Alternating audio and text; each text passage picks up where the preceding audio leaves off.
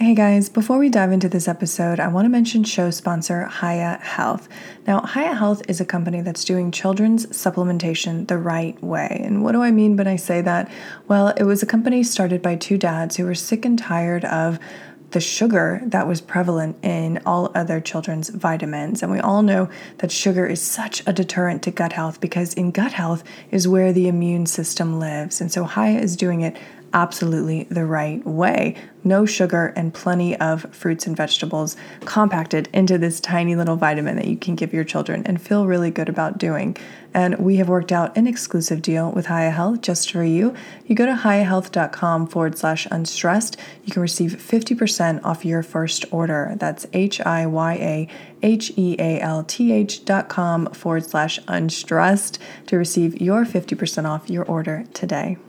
This episode is also brought to you by Brittany Watkins. Now, her Think and Thin tapping system is designed to reprogram your brain and body so that you stop craving things like chocolate, sweets, bread, cheese, wine, or whatever your kryptonite is. Now, I did a session with Brittany. I used Nutella as my kryptonite because it absolutely is.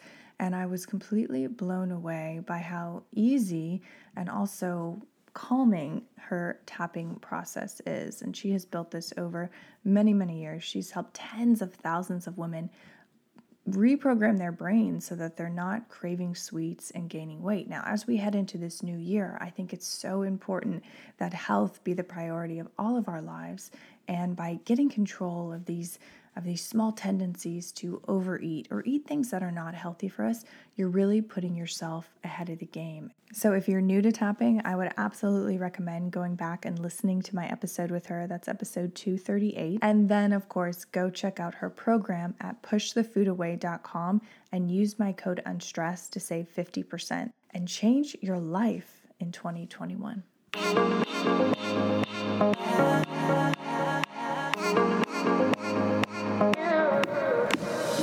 Holocaust survivor William Harvey was born in 1924 in the Czech Republic. His graduation in 1943 was quickly followed by deportation to Auschwitz on a four day cattle car ride. He was later transferred to Buchenwald and freed when the Americans liberated the death camp in April 1945. Harvey went on to build a successful life as a cosmetologist in Beverly Hills, working with some of Hollywood's biggest stars like Judy Garland and more. Harvey is adamant that if you want to have a good life, you cannot feel sorry for yourself or you will destroy your life. He added that the greatest thing you can do in your life is to reach out and uplift someone else who's less fortunate than you. And hearing his story, really sitting with it, was was hard to do. It's not an easy thing to hear, especially after the crazy year that we've had, but I think it's important. It's important to hear stories like this to remember what humanity has been through. And not only that, what it can do. It can survive, it can thrive, it can persevere. And we all have that ability within ourselves. We all have that. But it all comes down to perspective and how we perceive our life circumstances and what we do with that. And again, what we do for others. And so it's really the great honor of my life of this show to have him on to share his story, to share his wisdom with you. And it's a conversation that I will never forget. And I'm just so grateful that he was able to be here and that I'm able to share it with you all across the world. So, without further ado, please enjoy my episode with William Harvey. I come from a family of six. I had four sisters and a brother. My city was called Berehova, was situated below the Carpathian Mountains. It was well known, my city was well known as here Napa Valley. We were growing grapes and making wine, that was the main industry. My father was in the First World War. He was prisoned in Russia for six years. He was a very sick man, and he was most of the time in a hospital in different cities. So I grew up, I barely knew my father because he wasn't in my city. My mother became the sole supporter of the family. She was a dressmaker, but what I know about her talent, she was more like a dress designer. She made her own pattern. She worked very hard. She was determined to educate six children and also make a living for them under extremely primitive circumstances. When I say primitive, we had a home, there was no electricity, there was no indoor plumbing. My mother and transportation was your feet. There was horse and buggy days those days. So my mother had to go to the farmer's market every day to purchase the food, then to prepare it for six children, and to also make a living. I always seen her sitting by the sewing machine, never complaining, never even took time to go to bed. I assumed that she didn't have the time. For to sleep on a sewing machine, then I heard the machine going again. So I was about six, six, seven years old at the time. I never worried about myself. Thank God that I was born with the wisdom to know how much my mother loved us, but she didn't have the time to spend with the children. She had to work hard. I always had the understanding. I never worried about myself. I just worried, how could I ease my mother's pain to help her? Well, I was a very meticulous child. I liked to look clean. So I decided to wash my own clothes, iron my own clothes.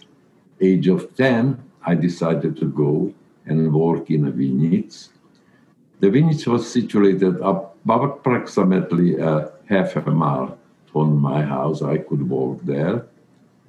In the springtime, I to work, work in the vineyards to cultivate the growth of the grapes.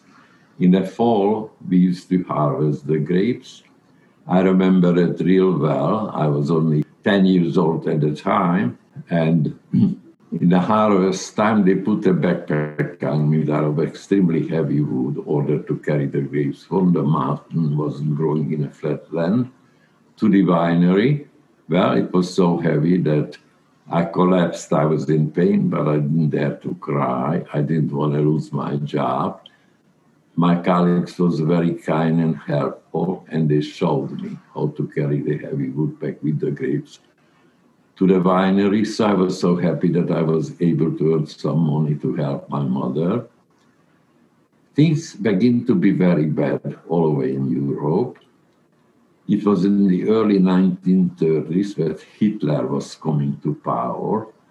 Naturally, the communication was in like it is today. I didn't even own a radio at the time, but somehow we managed to hear what was going on my mother had a friend in Berlin, and his 19 year old son escaped the prosecution, came through our city.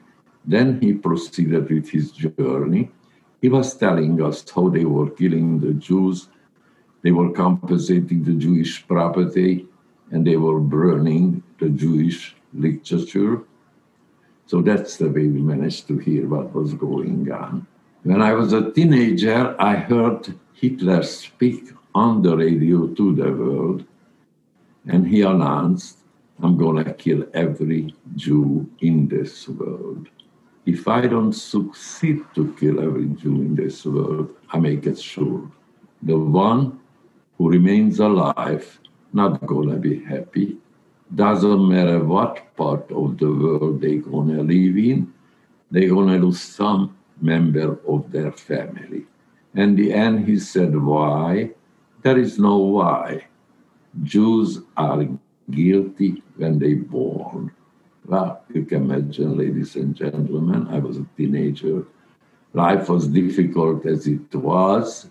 Try to define and to make some sense of it. Why I was considered to be a second-hand citizen. I felt I was just as good as anybody else. Naturally, before, this, before the Second World War, the dominating power in Europe was not America, it was Great Britain and France. And we we didn't take it seriously. We, we felt that they're going to stand up. They're not going to stay silent about it. But to our disappointment, they did stay silent. And Hitler was able to pursue with his twisted ideology. Germany was in an extremely difficult economic situation. They were extremely advanced to create war machines, tanks, and airplanes to kill people, but their land wasn't even fertile enough to grow potatoes. So Hitler decided he gonna use the Jews as scapegoats. As I was growing up, I always was told that the German people is the most cultural, they had the most education, they were very industrial people. I had a difficult time to comprehend Hitler wanted to create an Aryan nation, everybody with blonde hair and blue eyes. What a hypocrite. He had the ugliest black hair with black mustache, a distorted face. And ladies and gentlemen, the whole world stood silent. They could have stopped them very easy. At that time, the Prime Minister of England was Neville Chamberlain. Instead of stopping Hitler, they could have stopped it very easy. He decided 1938 to go and negotiate with Hitler in Berlin. Out of the negotiation, they cut up Czechoslovakia. The part that I came from was given to Hungary.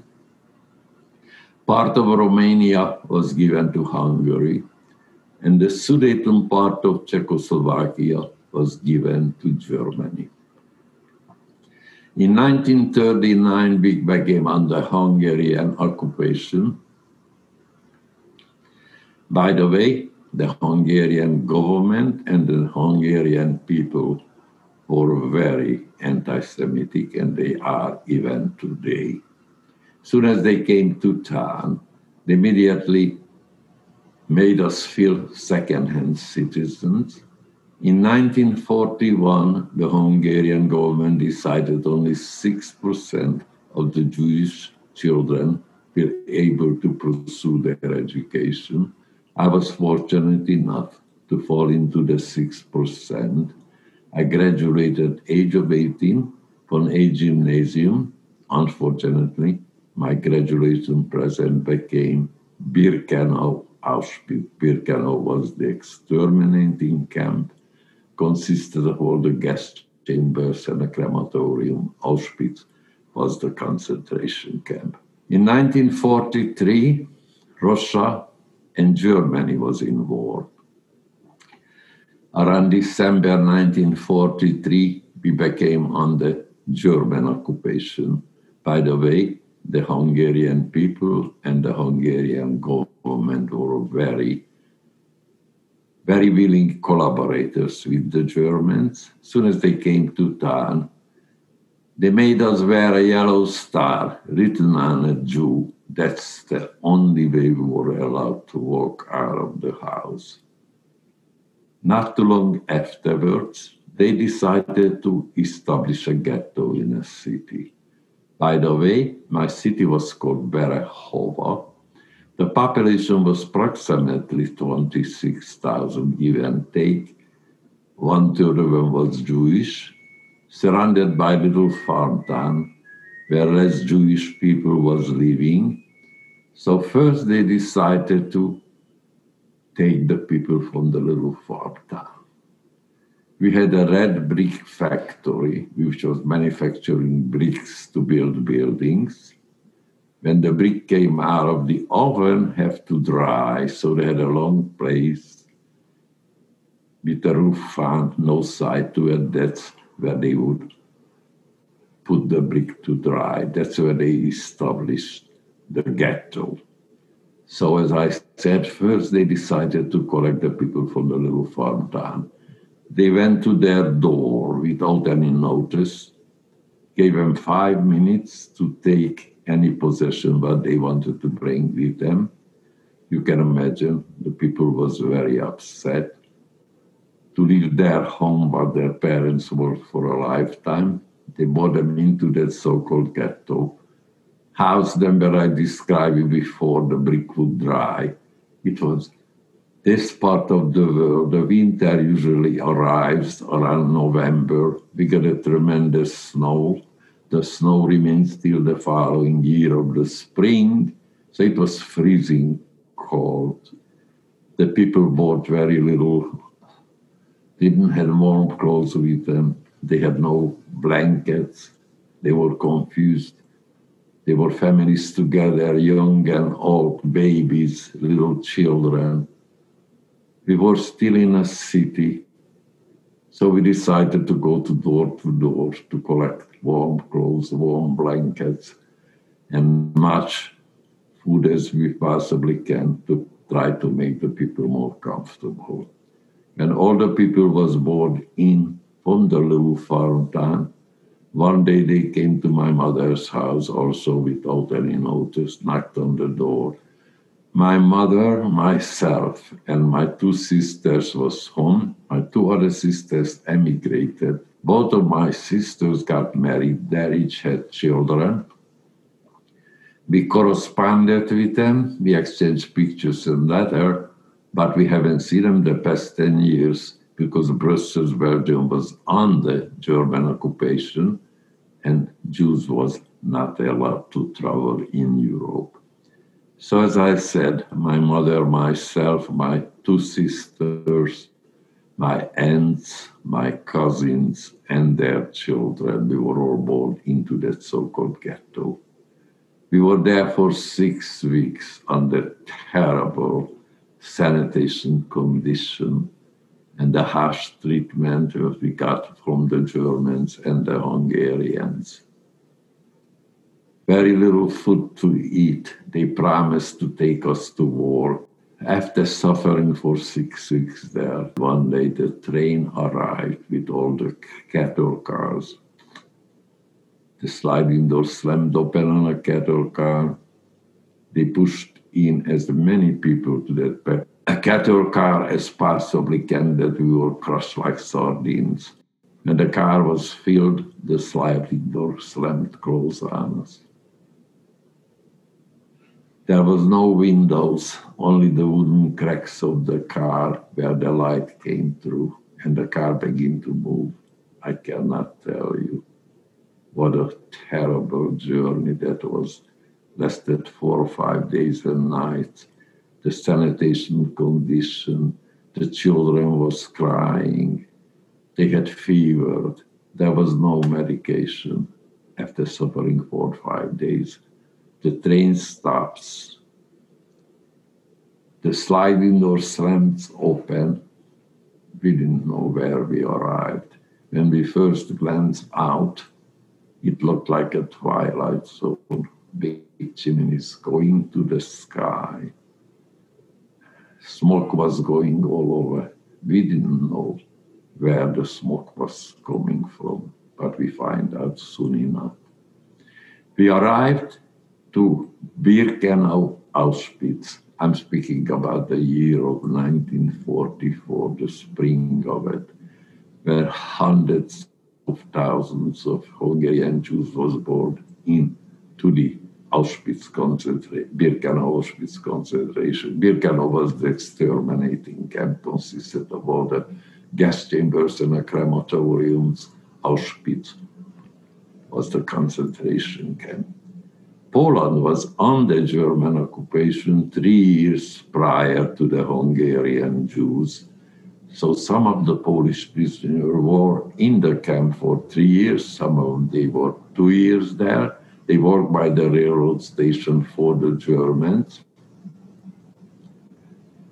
The SS was standing in front of us, hollering, schnell, schnell, men, hurry up, the cattle wagon.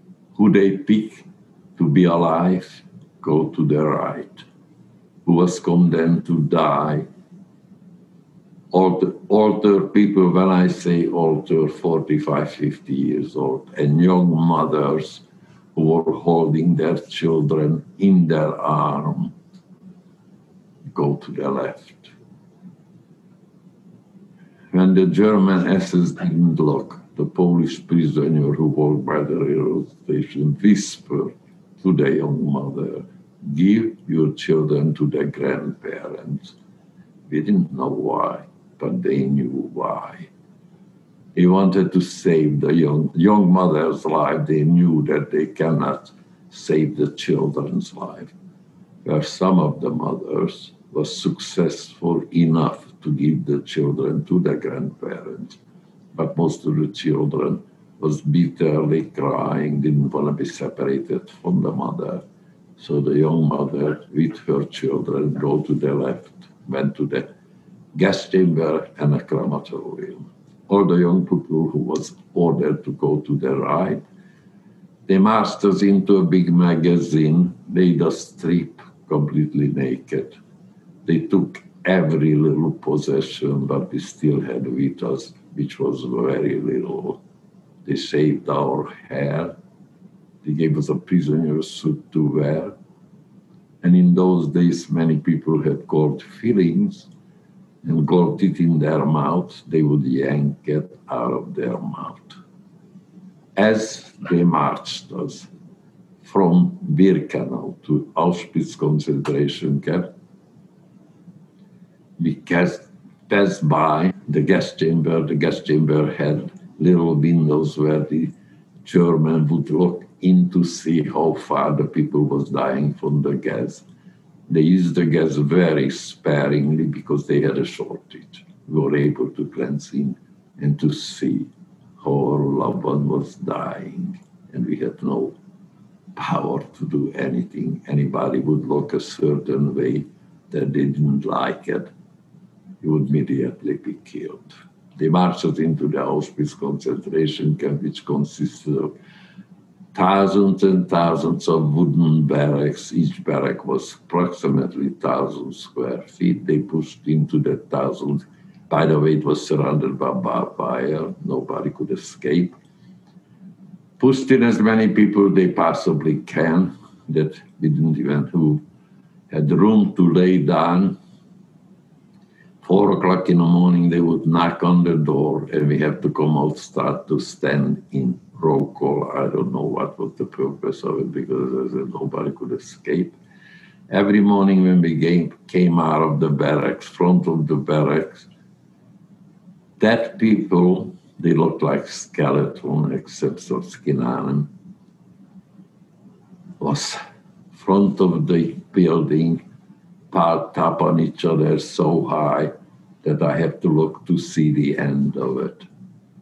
And sometimes it took them three, four days before they picked them up. The reason was, as I said, that the mass killing went on. They were murdering between 12 and 13,000 people a day. So sometimes it took them three, four days before they were picked up.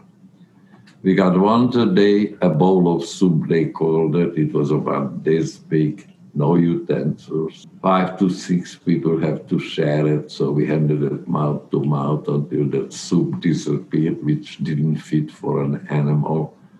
But if you didn't drink from it, you didn't survive. And if we were lucky that day, we got a piece of bread to eat. Next to us was thousands and thousands of wooden barracks and empty, but suddenly filled up with families together, young and old, little children. Then I seen that I was a little bit envious that they were together, and I witnessed what happened to my family and all the other loved ones. I happened to speak through the barbed wire to one of the gentlemen who I discovered was born in my city, moved up to the Sudeten part of Czechoslovakia, which was under German occupation. The city was called Lidica.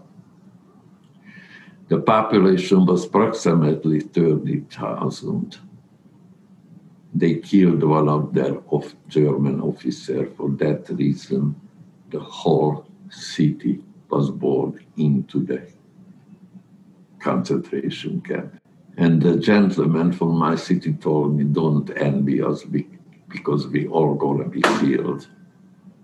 Well, we were there already eight days and we still killing every minute of the day. But we couldn't comprehend how it's possible that they're gonna murder 30,000 innocent children and adults. The next day we had curfew. We were locked into the barracks for two days, two nights. We heard the yawns, the moans, the cries. After two days, everything quieted down. And I witnessed how they murdered 30,000 people, innocent people. Last year, 75 years passed by, and they had January 27th, the liberation, Auschwitz liberation. They were celebrating. And I, all through those years, when I thought about those people, I wanted to convince myself that it wouldn't be possible that I witnessed how they murdered 30,000 people. I happened to watch Change Channels. I arrived to MSNBC, and there was a gentleman who was eulogizing those people who perished the Auschwitz concentration camp. So I I was convinced that was no dream, it was reality. 44, as I said, hundreds of thousands of Hungarian Jews was brought into the camp.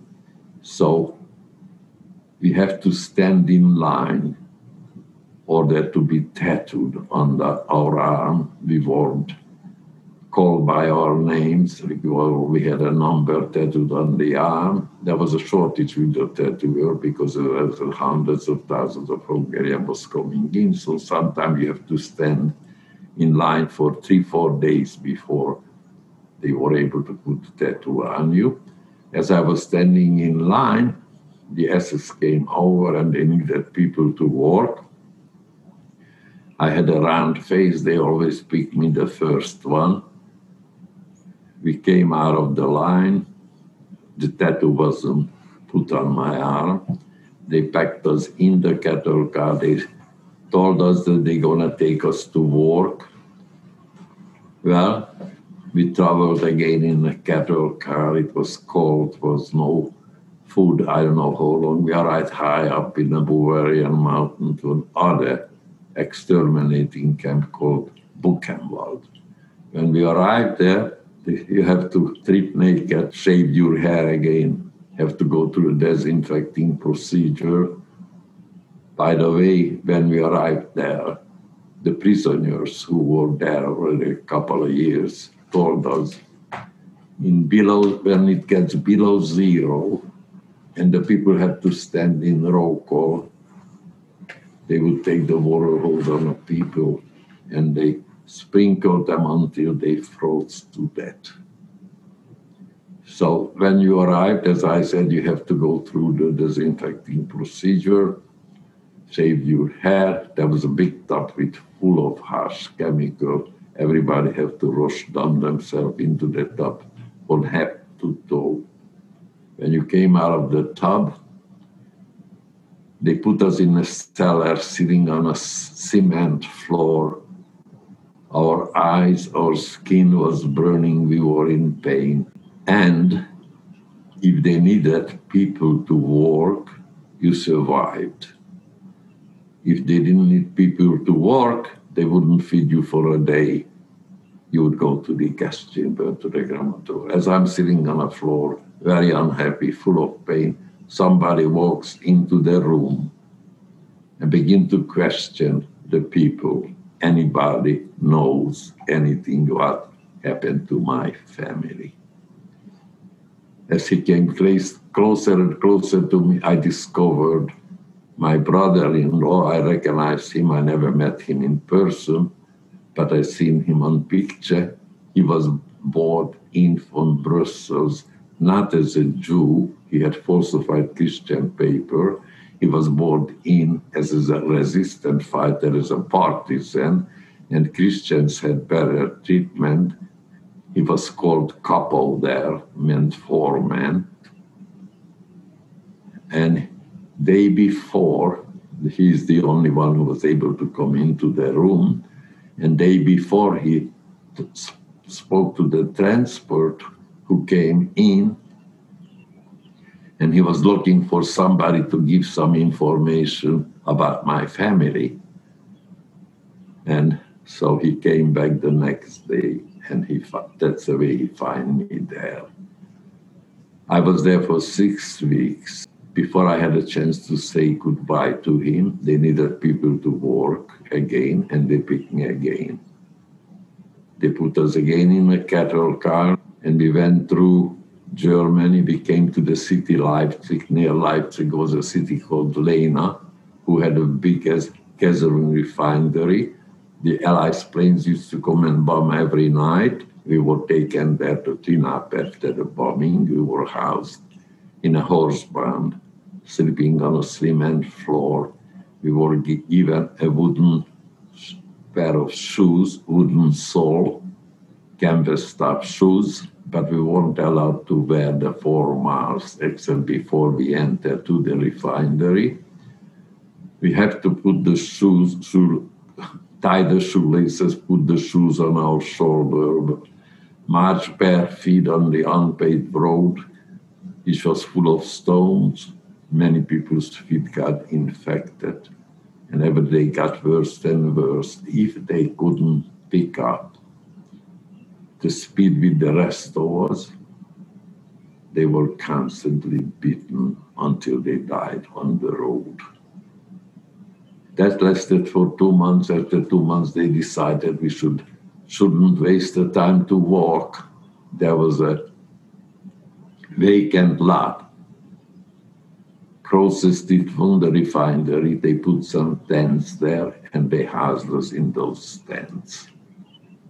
The Allies planes used to come every night, bomb, and many times the shrapnel came through where we were housed, and many of us was dying, but we didn't mind that. We preferred that because this way we felt that maybe, maybe one of us has a chance to survive and tell the world what was happening. That lasted from the spring of 44 till about September 44. By that time, the refinery was so bummed out that they couldn't see that they can put it into working condition. By that time, many of us died from the shrapnel of the bomb, or if we couldn't leave the heavy iron after the bombing and the heavy stones, the SS was constantly back of you and beating you until you died.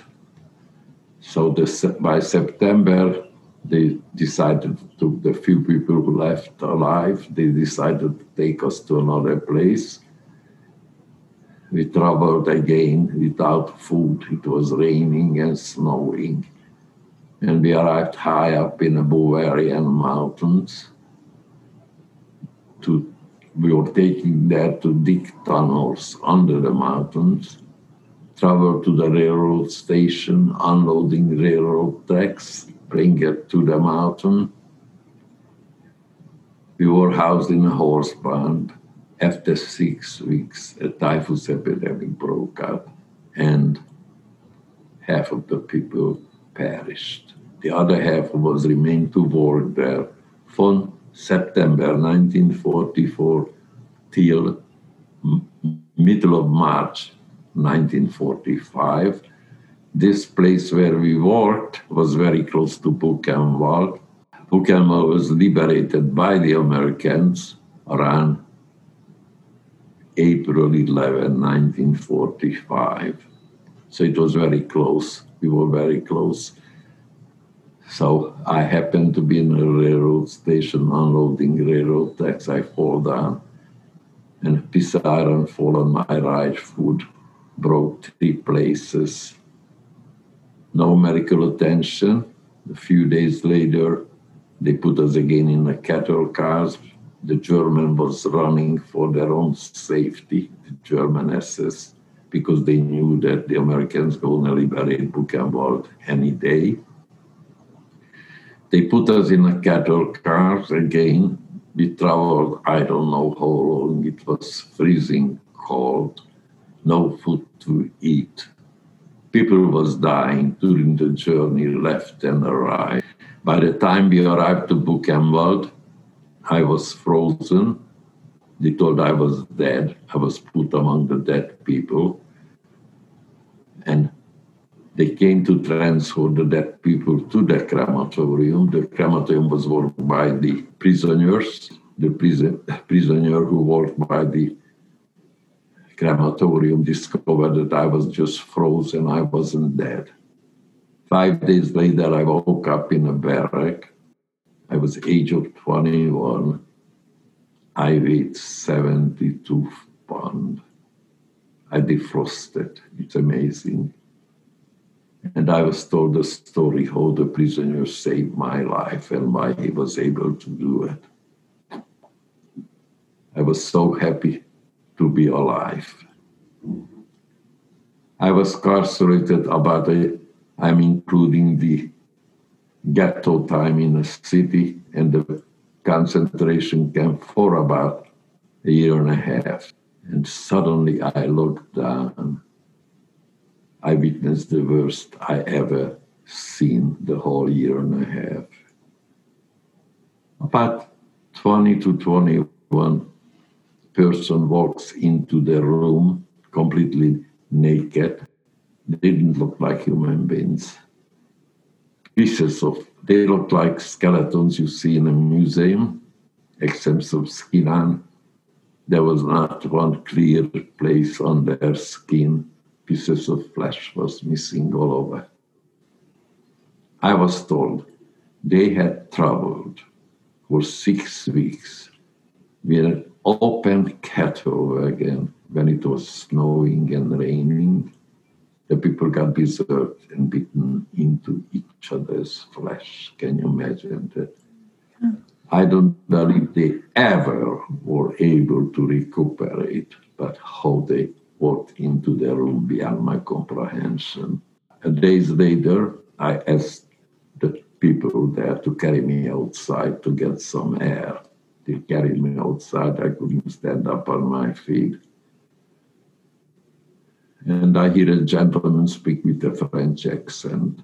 I recognized the voice when I was there a year before and I met my brother in law. He also introduced me to this gentleman. I was so happy to hear his voice. The first thing I asked him if he knows where my brother in law is. He says he's here. He'd be so happy to know that you're alive. I reunited with my brother in law about three or four days before we were liberated. When he looked at me, he told me, he says, soon as you can gain strength enough to travel, I will not let you go back to Czechoslovakia. By that time, my city changed again, became under Russian occupation. She says, You go back home with Brussels, Belgium. And that's what I did. I went to Brussels, Belgium. I find my sister during the war. She was had falsified Christian paper. Her two children was given to a Christian family, and she paid for them every month, and they survived. And my younger sister escaped to Marseille, France, and she survived. I recuperated there for two months and then I got a message from Germany that my two sisters survived the concentration camp and they're going back where we came from. As I said, by that time it was Russia. By the way, my mother, my aunt, my cousins, and their children, they all perished in a concentration camp. I told you I come from a family of six. I had four sisters and a brother. My brother, age of 18, died from malpractice on two doctors. My father, I was the youngest So one, there was about eight to 10 years different. I was the youngest one.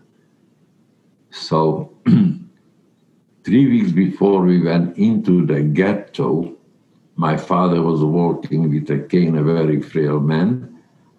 So the Germans and the Hungarians decided why should we take him anywhere? They beat him so badly. Three days later, he died. So he was buried in my city three weeks before we went into the ghetto. So as I said, as soon as I heard that my two sister, two sisters is alive and they're going back to my city, so I immediately went to the Czechoslovakian council. I had a hard time to convince him, but he did because Europe was completely bombed out. I convinced him. He gave me the papers. It was a very difficult trip because many places I have to walk from one city to the other in order to catch the train. I managed to get back. I find my two sisters. I also find three of my cousins. We stayed there for three days. Then we went up to Prague. Prague was under Russian occupation, but they said Prague going to be liberated any day. We stayed there for six weeks. We seen that the Russians are not going anywhere. We didn't want to stay under communism under no circumstances. They recommended to us if we go back to Germany and we stay in a displaced persons camp, we be able to emigrate to some other countries. So we went back to Germany. The part of Germany was called Niederbayern. The city was called Deggendorf. They housed us previously before the war ended. It was a Hitler's youth camp, so it had very nice facilities. I began to work for the UNRRA. The UNRRA was the beginning of the United Nations. So I worked in a magazine. We got all the food from America, the Red Cross packages, and I was responsible to divide the food among the people in the camp. Then the city was surrounded by all the town where all the displaced persons was living. They all came and got the food from me. So in I was there from 1945 till the spring of 1946 when President Truman put a new amendment to the immigration law called the Truman Doctrine that all displaced persons stayed such and such a time in Germany then was able to come to America without having to wait for a quota it was called the Truman Doctrine. I was very happy to hear because my mother, my grandmother, my mother's two sisters, and a brother emigrated to the United States in the 1800s. My mother went to school in New York City, and I have a picture of my mother, 1902, was taken in New York City. You want to see the picture? I'd be happy to show it. Yeah, that'd be great. Here is my mother who was taken. Oh, wow. 1902. Wow. She's And my, grand, my grandmother left America. So I don't, so she and my grandmother went back, but her two sisters and a brother remained in America. We used to correspond with them, exchange pictures and letters.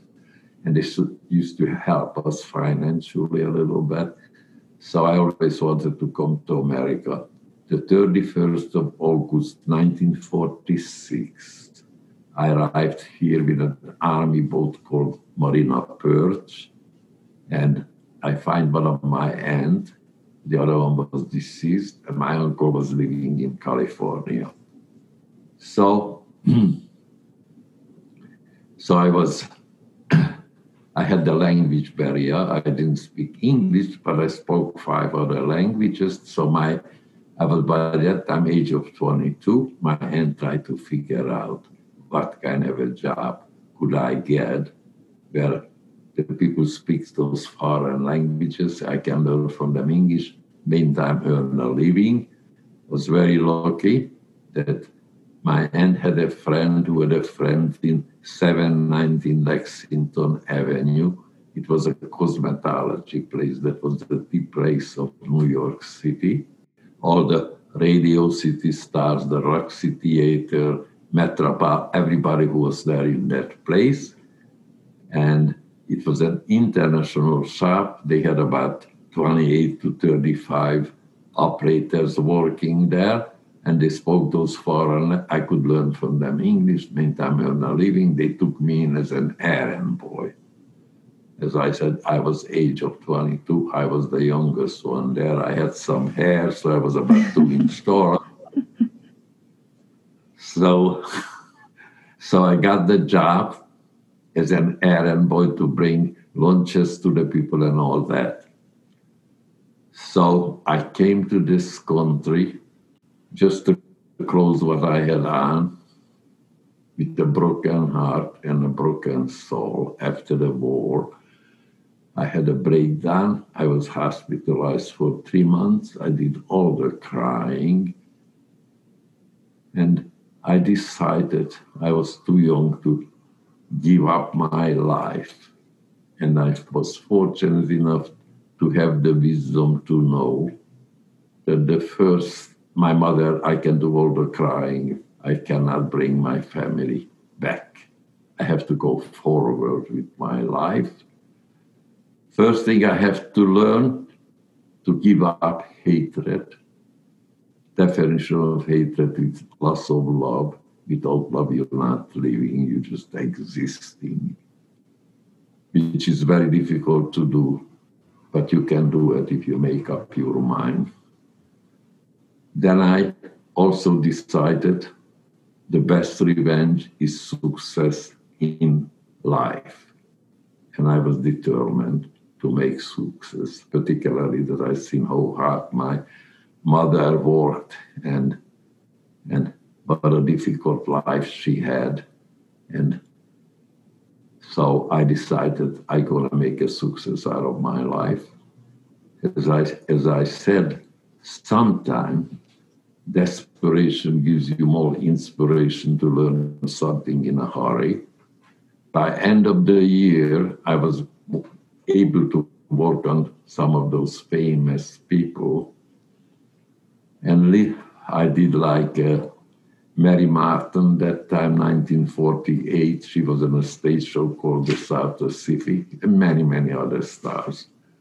So by end of the year, I realized, that I'm going to make a success out of my life. That I never went to cosmetology school. So and you need a license to practice. So it came very handy. My boss's name was Madame Fisher. They called her the lady with the golden hand. And she did all the movie stars. Her husband's name was Alex Schlesinger, who was in the insurance business, but he handled the business end of it. He happened to have a nephew in the State Department, and his name was Arthur Schlesinger. I believe that he was head of the State Department at the time. That's the way I got my license. Please don't tell it to anybody. After three and a half years, I made such a success. My name was in the paper all the time, and I saved up quite a bit of money. So in 1950, I decided to come to California to get acquainted with the only living brother of my mother who lived in the east side of the town called Boyle Heights. I arrived here the 3rd of March 1950. I left a tremendous winter in New York. When I arrived to Los Angeles airport, I see the sun is shining. and I took the bus to go to his house, I seen vegetation. I said to myself, I'm not going back to New York no more. I never did. Little that I knew that my license wasn't valid to practice in California, just like an attorney different state, they, had to have different license. Well, I wasn't worrying about to take my cosmetology test. By that time, my English, I was 13 and a half years, was good enough. But California state required before you fill up your education for the cosmetology test, you have to prove you had high school education in the United States. Didn't matter if you had college credit for Europe. Well, I discovered that near his house was the Theodore Roosevelt High School. I went there, and that was my lucky day. I met the teacher by the name Maria Kilbright, who was teaching the 12th graders. And he said to me, Young man, I'm going to do everything in my power. You're going to get, get your high school diploma and you're going to get your cosmetology license. Order for me to go to her class. By that time, I was age of 26. I have to get she have to get permission from the principal. She got the permission. I got went to her class for three months. I went to the adult night school at night.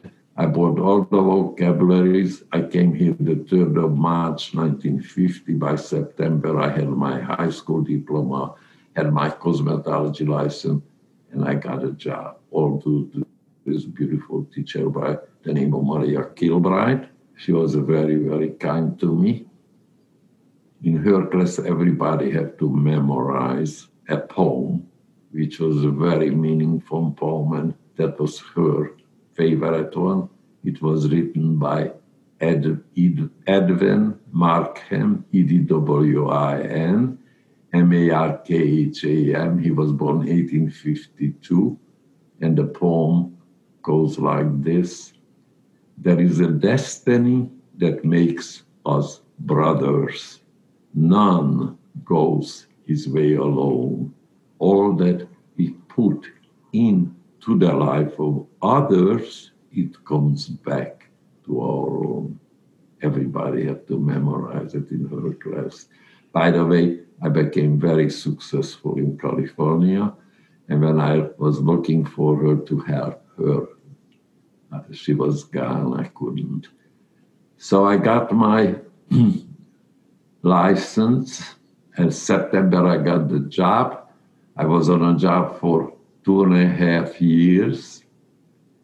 1953, I opened my own salon, 216 South Robertson Boulevard in Beverly Hills called the Continental House of Beauty. And a few months later, I had the privilege to meet a native Californian young lady who was absolutely beautiful. And I show you the picture right now. She was 21. By that time, I was 28. That's two of us. Oh, oh my gosh. Yes, beautiful, beautiful couple. We were married for 42 beautiful years. Unfortunately, 25 years ago, I lost her from cancer. I never got married because nobody could replace her. So I have two daughters. Both went to UCLA. One graduated in three years and then she went to Southwestern Law School and she married an attorney. My younger daughter graduated from music. She majored in psychology. She got her degree and then she wasn't happy with that. She went two and a half years to USC and she became a CPA. She married a CPA. I have four grandsons. They are my most success in my life. I helped them with their education. Two became attorneys, graduated from USC Law School. And during their school, they lived practically in my house. They came early in the morning to study here. Grandpa made them breakfast, lunch, and dinner. I told you, put food in your stomach, your brain works better. So, and I have two younger one, my younger daughter, one is 28 and one is 24. One graduated from Stanford. He majored in computer science, age of 23, with a master's degree from Stanford. And he has a job with Microsoft. And my youngest grandson graduated also age of 23 with a master's degree from Austin, Texas. He went there for uh, to 60 honor student class. She, he couldn't get into Stanford at the time, and he has a job with Apple. Wow. Those are my success story. They are, they practically call me every single day. The two attorneys, they're very bright. One is 32, one is 34. One works for a very big uh, entertainment law firm here, and the other one works for the father, also an attorney, and has an office. My son-in-law is retired, so he's managing the office in Seattle. So, so this is the most success in my life. I'm gonna be 97 in May. They call me practically every single day. They still ask my advice they love me not because I am their grandfather, they love me but I stand for. As they say in America, never too late. I was aged 82, lost my eyesight age 78. My daughter was constantly bothering me. Why don't you go there and work for the Museum of Tolerance, which is located about about uh, four or five blocks from my house. You can walk there. I told my daughter I, I would love to, but I don't feel that I have the educational background. I don't have a rich vocabulary. So one day I decided to go there, age of 82, and I applied for the job. And then before I started, I listened to all the other lecturer, the Holocaust survivor. And when I heard them, I decided that I can do it. I was born with common sense. You cannot get from book, books. Well, I've been there 15 years. It, I made such a tremendous success out of my lectures that I have over 1,200 letters from people, highly educated people, I changed their life. I lecture all very important places. People hears me. In four years ago, I made the Hollywood Reporter magazine, the cover of it, which is 11 Holocaust survivors who were, who were uh, associated with the movie industry. And uh, and this month, as you know, the, the Oprah's um, all the newspaper I'm written, I was invited to teach psychology for student who I took. I was invited about eight or nine years ago to the state of California by uh, the Speaker of the Assembly, Karen Bass, who is a congresswoman now. and and I did a lecture there to the uh, uh, to the assembly, in, and so here I am, as I said, blind. I am going to be 97. I still enjoy life. Not easy to get up in the morning, pull yourself together, but I think about somebody who is less fortunate than I am, how I can help. That's the most rewarding part in my life. Don't you ever feel sorry for yourself. Always think about somebody who's less fortunate, who you can help. There is nothing greater feelings. There is nothing that I had have accomplished in my life. When I look back, I wish I would not have to go through that much, that much bad part in my life. But as I said, I had to, I had turned all the negatives into positives. You have you there is certain things in life you cannot help. If you don't accept it and you feel sorry for yourself, you destroy your whole life. I look forward to get up every day and to help people. There is a young lady in a block in of my house who's 35 years old. She's been in a wheelchair with MS and blind. And I help her every which way financially. And Mr. Harvey, when I hear your voice, you light up my whole day. Mm-hmm.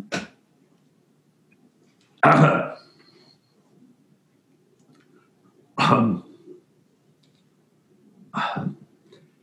that doesn't come any better. That's the best part of your life to be here. All the earthly wealth that you accumulate, you can take it with you to come to this world with nothing and you leave this world with but the impact and the good. And I want to tell to your audience don't feel sorry for yourself. Life is beautiful. And all the beauty in life is free. When I get up in the morning and I have breakfast in my breakfast room, which faces the street, I have two trees, When the little bird, bluebirds come and sing there or flies. That's that's the reward in life. So much beauty.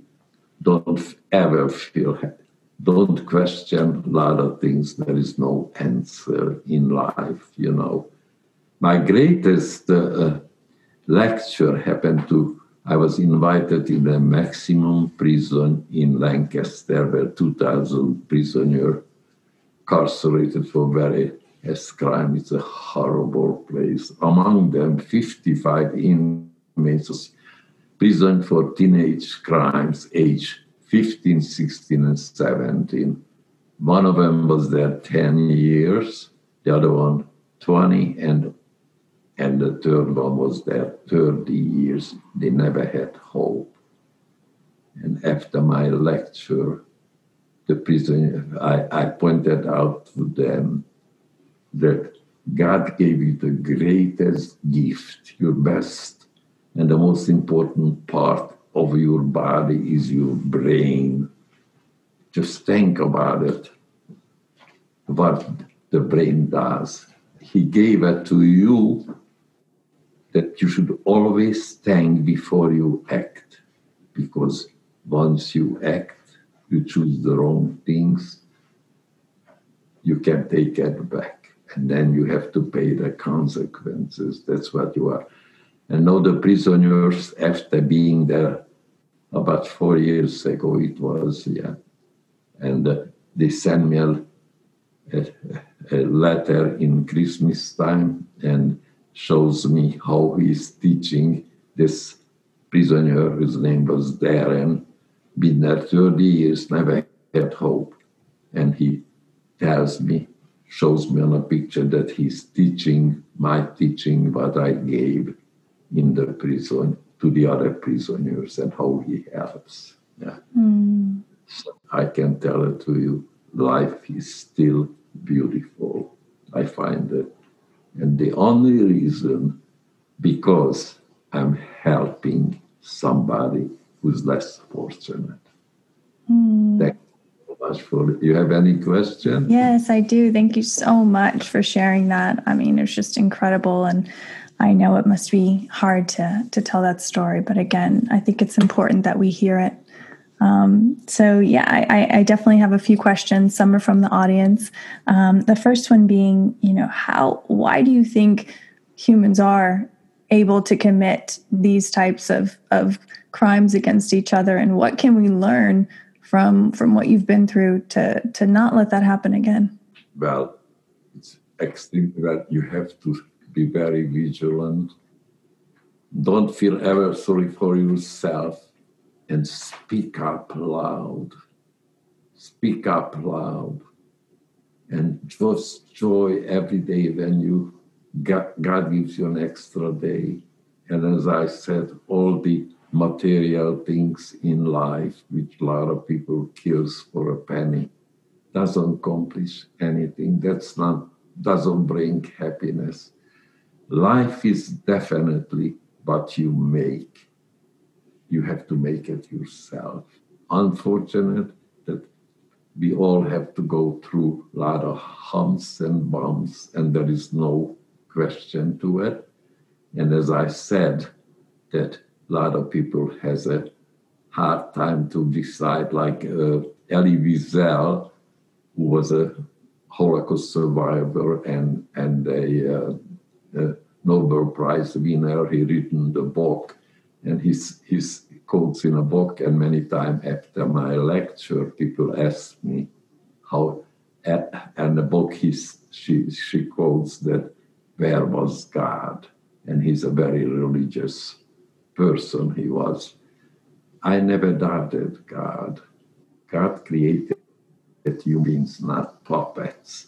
And people think if they go and pray, their sin's gonna be over. No. God created your human beings, and as I mentioned it before, gave you the brain. Think always before you act.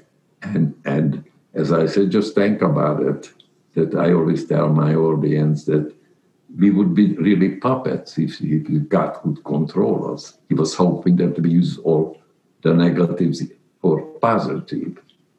And so you have to pay the consequences if you have this kind of a thinking. And as I said, speak out loud and be happy and make and you have far more. God gave you far more. And Everybody has a special attribute they can contribute to to a happy life if they thank. Always use the brain and thank. Yeah, that's my advice to them. I love that. I love that. It's so important. I mean, and would you, would you, I, I, could certainly see you carrying that message over to the leaders in power all over the world right now. You know, we're, we're in some tenuous times at the moment.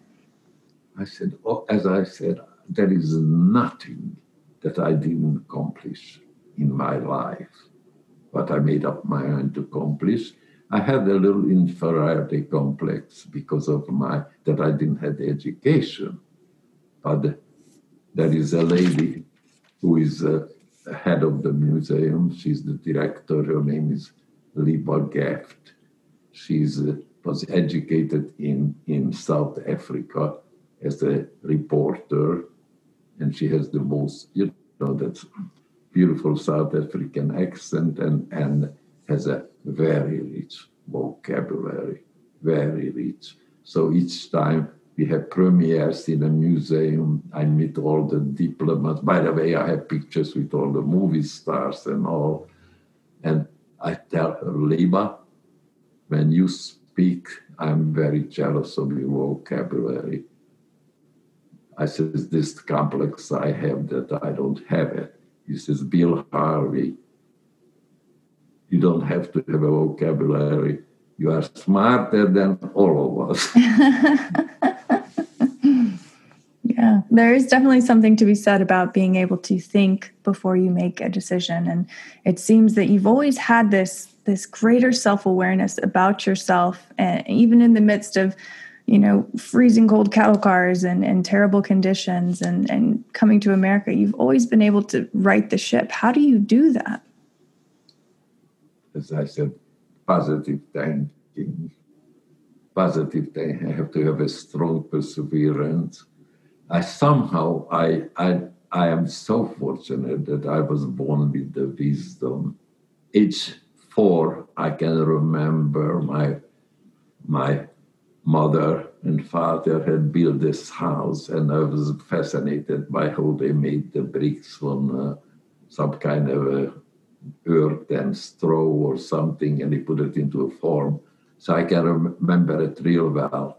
And was able to understand how my I was the youngest one, you know, 10 years different. And so my mother was all, you know, she looked like an old baby, age of 42 when I was born.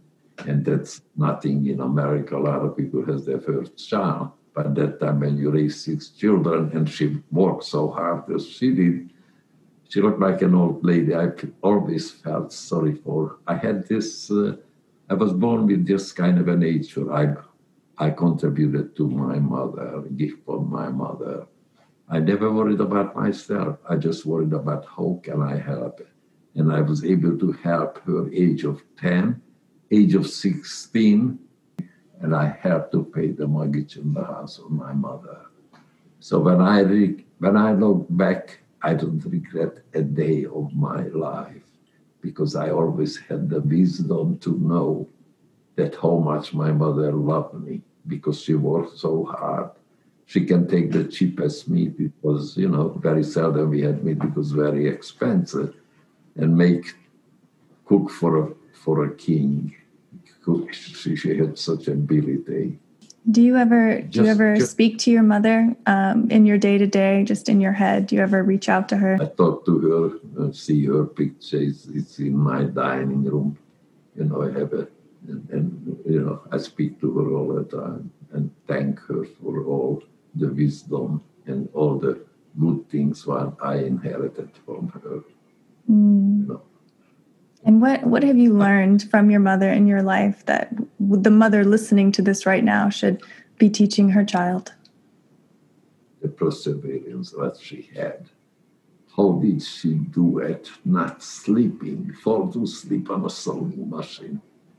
Monday, she didn't know she gonna be able to Friday night. We usually have the nicer dinner than usually, and didn't even know that she gonna have the food. And by Friday night, she always had some surplus to help someone who didn't have nothing. That's the way she was. Mm-hmm. Never heard her complain. She was a very soft-spoken, very intelligent lady, very intelligent. No, you're here I, now, and you're you're sharing this message with with the entire world, and we're so grateful for that. I mean, we're so incredibly grateful. There is no place like the United States, no place. Even that we had this problem yesterday, which is very sad. You know that we had that that, that, that we, the, the prestige all over the world, the way we. Uh, the way we keep democracy here, which is true, there is no place like the United States of America with all the problem that we have. You know. Yeah. If there were one great message that you would want to leave with the audience before we close it out today, what would that be? Joy every single day God gives you. And don't ask questions. There is a lot of things, there is no answer and be happy every day. And happiness is the way you perceive things in life. We all have to go through difficulties. We have to overcome it. And don't ever feel sorry for yourself and help someone who's less fortunate. That's the greatest, that's the greatest things that you can achieve in life when you help someone who's less fortunate. I guess there is nothing, as I said, financially. By the way, age of 56, I quit the beauty business. I said, I'm going to leave all the beautiful women instead of waiting until they leave me. but, and I want to tell you that I regret sometimes that I didn't have the educational background and so forth, but there is nothing that I didn't accomplish in my life, what I made up my mind to, to accomplish it because I believed in myself and I never felt sorry for myself and I accomplished far more than I ever anticipated to accomplish. So I want to tell the people just joy every life. It's a gift from God to joy. But the only way you're going to enjoy it if you think about someone how you can help. There is nothing greater than that. And to be recognized by your own family the way they do, I don't expect anything from them. I'm grateful that I'm here and I can still share my wisdom with them. And that's the greatest. Wow, it's such an honor. Thank you so much for sharing your wisdom with me and my audience. And we are forever, forever grateful. Thank you. And you are a beautiful lady. well, thank you. Thank you so much. That's a high compliment considering the company that you have kept. And it was a pleasure meeting you. Pleasure meeting you and as I, well. And I hope that, that I did some good for the people. Let me know the response of the people, and if they have any question, I'd be very happy to you know answer. I will. I will. Thank but you so much, Mr. Harvey. It was a privilege to be with you and your audience. You have been listening to the Motherhood Unstressed podcast, and I'm your host, Liz Carlisle. Thank you so much for tuning in. I'm so grateful that we got this time together today. And if you love this episode, I would so appreciate it if you would share it out on your social media make sure to tag us at Motherhood Unstressed. Connect with us at Motherhood Unstressed. I'd love to connect with you uh, and see where the work has gone in the world. And make sure that you subscribe so that you never miss out on an amazing interview with an incredible guest or our weekly guided meditations every Wednesday.